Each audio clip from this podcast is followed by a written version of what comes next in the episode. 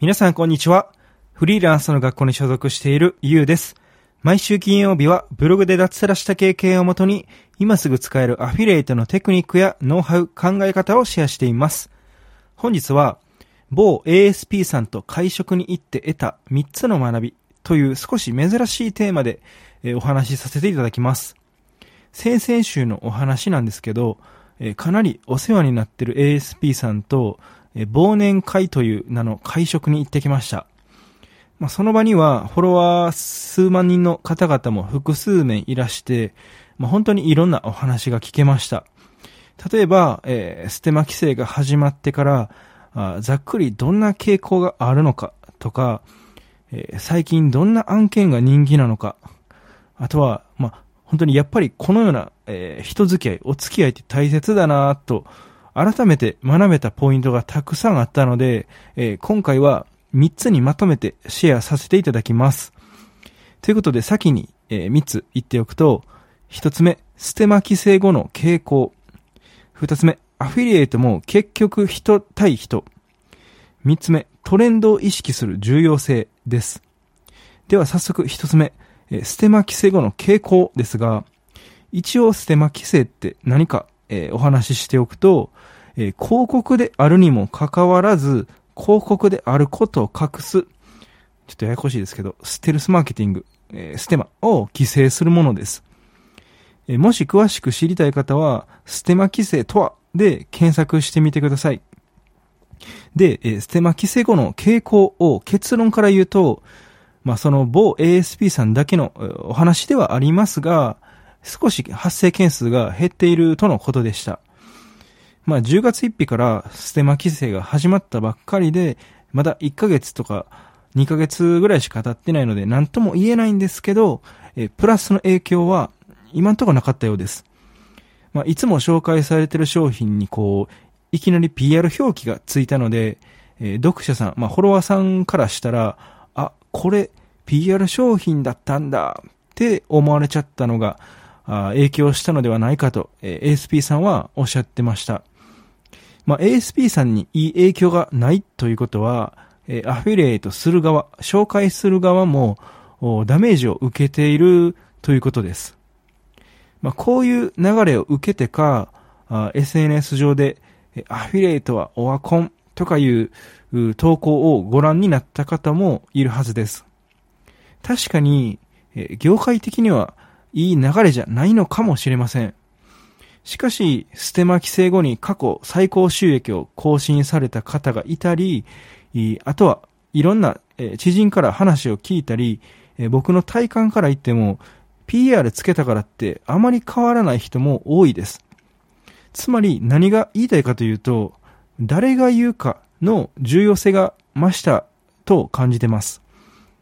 過去最高収益出した方と話していても、特に扱う商材とか紹介頻度を変えたり、あと特別単価をもらったわけではありませんでした。ということは、同じ案件をこう紹介している人の中で、その人に件数が偏ったとも考えられます。まあたえー、まあ逆の立場で考えたらわかりやすいですが、ピーアール 表記がついた状態で、こう、同じ商品が紹介されていたら、まあ、一番好きというか、信頼してる人から申し込みますよね。なので、こう、うまく訴求の流れを組むっていうのももちろん重要ではあるんですが、えー、なぜその商品を紹介してるのか、あとは、それを使ってどうなったのか、まあ、どう変わったのかっていう、まあ、大義名分、まあ、建前の部分を、を伝えるのが重要です。それはそうですよね。この商品めちゃくちゃいいよって発信してる人より、えー、自分には過去こんな悩みがありました。えー、どん底まで悩んでいた時にこれに出会って、えー、最初は半信半疑だったけど、使ううちにこれだけ改善できました。だからこそ過去の自分と同じような人を救うためにこの商品を紹介してます。といった方が心にグッときますよね。えー、大義名分、建前を伝えるのは以前から重要でしたが、あステマ規制でよりこう重要性が増した気がしたので、えー、改めてお話ししました。では某 エーエスピー さんと会食に行って得た学びのふたつめは、アフィリエイトも結局人対人ということです。読者さんとの人対人の関係の重要性は、まあ、言うまでもないはずなので、今回は エーエスピー さんとの関係性も大事だよというお話ができればと思ってます。大前提、 エーエスピー さんはブロガーアフィリエイターの仲間です。その理由は エーエスピー さんはブロガーアフィリエイターの報酬の一部が売り上げになっているからです。つまりブロガーアフィリエイターの単価が上がったり、こう条件が良くなったら エーエスピー さんもこう一緒に儲かるということなんですよね。なので改めてですが、 エーエスピー さんと良好な関係を保つ、保つことは非常に重要です。いい関係が築けていれば エーエスピー さんから相談されるケースなんかも出てきます。まあ、もちろんこう一定の発生件数とかはいるんですけど、まあ、先日の 例, 例だと エスエヌエス で超人気のとある案件の新しい名称について意見を求められました。広告主がこうこうこういう理由で 商, 商品名を変えようと思ってるんですが、その紹介する側の意見としてどう思いますかみたいな感じです。広告主ももちろん エーエスピー さんも現場目線というか、うん、紹介者め、紹介者目線がつかめないので、常に答えを探していたりもします。そんな時に近い存在に慣れていると、例えば広告主交えてさん社で会議する代わりに、えー、特別単価もらえませんかみたいな交渉もできちゃうんですよ。まあ、実際そのとある案件では交渉すれば全然 OK みたいな回答もありました。こんな感じで エーエスピー さんによってはかなり重要に柔軟に対応してくれて、さん社がウィンウィンになるように協力するようなお仕事もできます。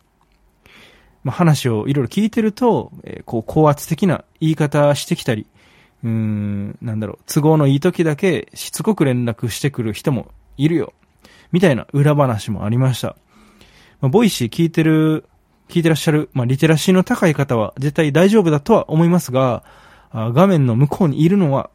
えー、人間なんだという意識を改めて持ちながら、あ、日々活動していきましょう。では、えー、エーエスピー さんと会食に行って得た学びのみっつめは、トレンドを意識する重要性です。まあ、直近は新ニーサに関する投資案件が絶好調とのことでした。新ニーサにこう資金が集中しすぎて、えー、他の投資系案件の予算が余っちゃってるなんて話もあるくらいです。新ニーサなんてこう国が進めている制度なの、なので、その分世間からの注目もめちゃくちゃ高いです。え、注目されやすい話題はアフィリエイトの獲得件数にしても エスエヌエス の投稿にしても異常値が出ます。ちょっと脱線するんですけど、え少し前は各 エスエヌエス で始まったえ広告収益の還元に関する投稿がめちゃくちゃバズってました。僕もそれにあやかって投稿した結果、インスタのフォロワー数がさんぜんからよんせんにんくらいこう、一気に伸びたんですよね。今このタイミングで全く同じ投稿をしても、まあ、あの時のようにはバズらないはずです。そのくらい、こう、トレンドの威力ってすごい強力なので、トレンドを意識した動きは取っていかないといけないなって、こう、改めて思わされました。今後は新ニーサももちろんですが、今ビットコイン イーティーエフ が承認間近と言われているように、ビットコイン仮想通貨がトレンドになる可能性もあります。その時にバッチリ成果を上げられるよう、今から仕込んでいくと面白いかもしれません。ということで、本日は某 エーエスピー さんと会食に行って得たみっつの学び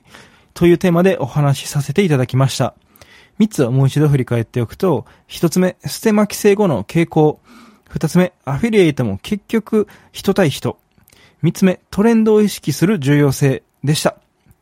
連日、連日寒い日が続きますが、いいメリークリスマスを過ごすためにも、体調管理、体調管理に気をつけてください。それでは本日もありがとうございました。